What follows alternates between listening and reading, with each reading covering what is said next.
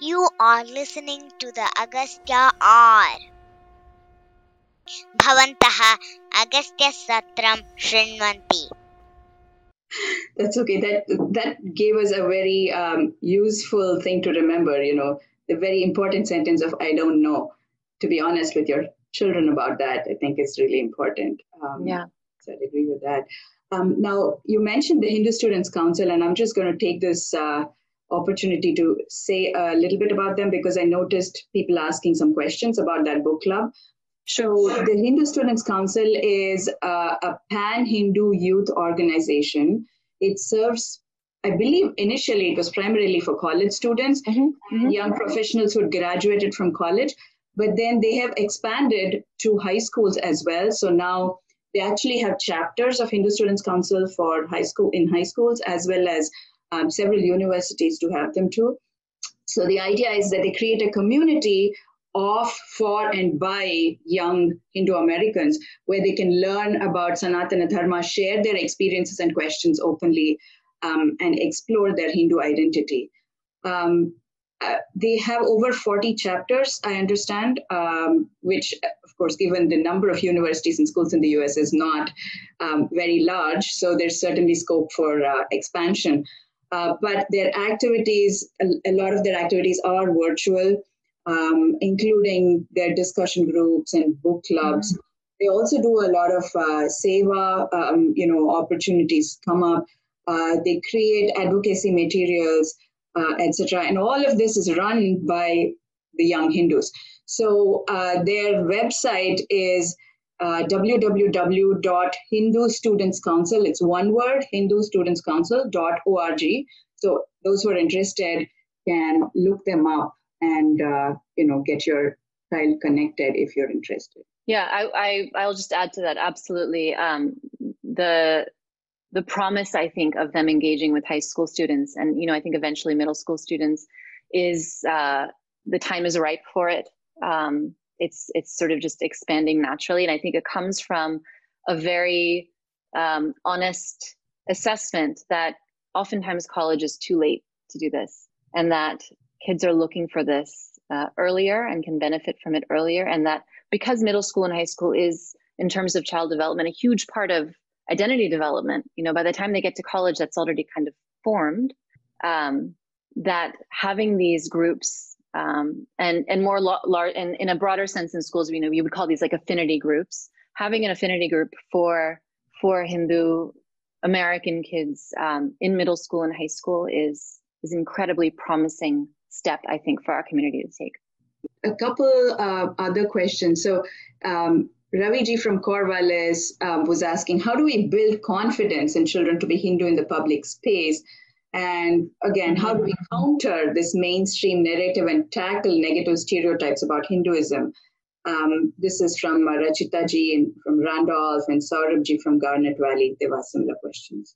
Uh, I would say a, a number of things. Um, again have these conversations and being courageous doesn't mean not having fear so i think uh, acknowledging that it can be scary and overwhelming with our children and not simply don't be scared uh, i think that's really helpful i think also um, having opportunities for our children to see hindus engaged in society here in other fields maybe that their parents are not in to see that we are like living breathing contributing members of the society at large. We are creating this society. So it's not as isolated. We're not as isolated and as lone as we think. So back again to that idea of, of community, connecting them with other kids. You know, there are some incredible Hindu American teenagers that just, um, they're so articulate, they're so grounded. So I think there are a lot of incredible role models, even in, their peer group. Um, and so getting them all connected with each other, I think is, is really powerful. Um, yeah i think i think all of those things and then just getting more of us uh, engaged in our authentic expressions of dharma uh, across careers across society across fields um, and less in pockets i think i think it's i think it's isolation and not being integrated that actually creates a lot of fear yeah yeah um, so uh, here's a question from uh, Srikanji um, from Richmond is it advisable to send my kids to regular US school along with a Gurukulam education? And I have a sort of diametrically opposite uh, question from Ajay Ji from Melbourne. What is your view of Hindus sending their kids to Catholic or missionary schools? I think you can send your kid to any school depending on, you know, anything is teachable. Uh, so you can always talk about what's happening in school and then you have to acknowledge like what is the day-to-day lived experience for your child going to that school what is normed um, you know I, I sent my kids to public school for elementary school they're in private school now um, for a few reasons um, I would say there is no one solution. The country is vast, schools look really different, and you engage with it differently. So I would find out what's going on in your kid's school, uh, be engaged in it, you know, join the PTA or school board, whatever it is. Like, let's be more engaged in these and understand these institutional environments, not simply as consumers, but as people who are a part of building them. Uh, and then I think it becomes less scary because then it's not like, oh, if I send them there into this vast unknown. Well, it's not, don't make it a vast unknown. Make it known to yourself. Get engaged in it.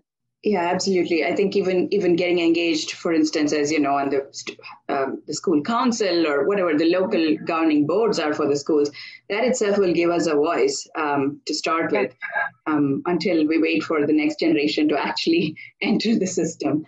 Um, especially in the United States, we are we're a high tech culture.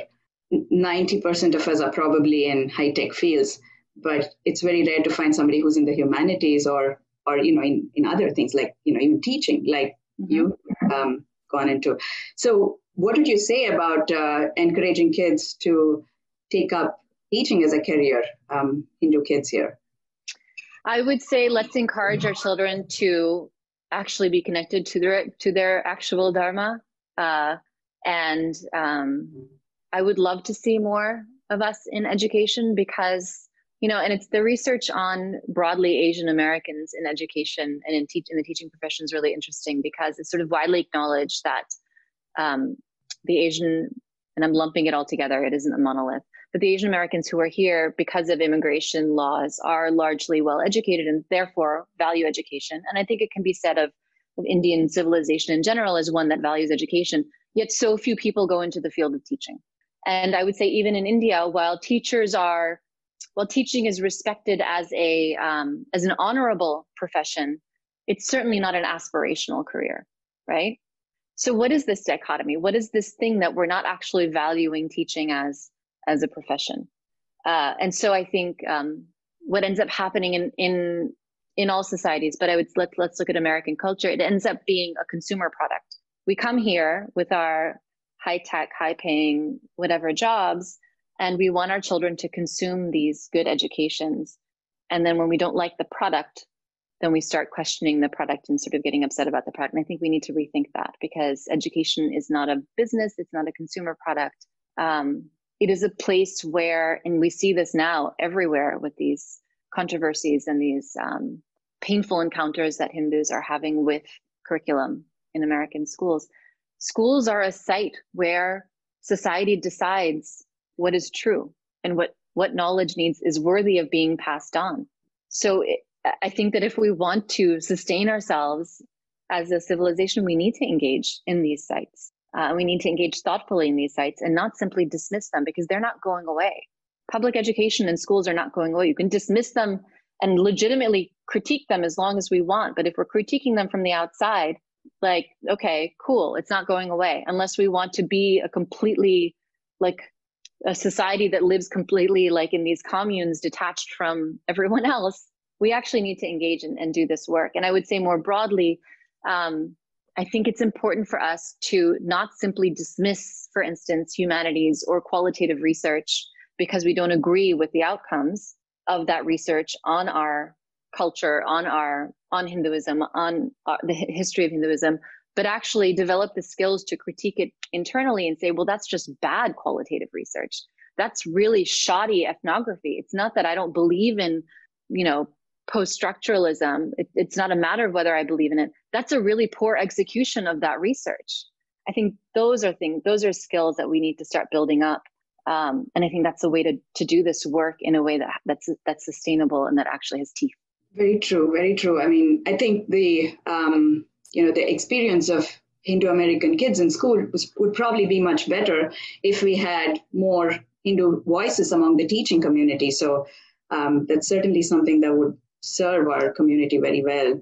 Yeah, I remember. Yeah, my first my first year teaching, uh, I had a a Nepali student in my class who's Hindu, and she came up to me. Uh, and my first year teaching was the first year after 9/11, uh, so it was a very particularly fraught time for brown people in New York, especially. Yes. Um, and I had written something about, you know, on the anniversary of 9/11, and she came up to me after after I had shared, and um, with tears in her eyes, and she, I'll never even, for, I can imagine now if I close my eyes. She said, "You'll you'll never understand what it means for me that you are my teacher."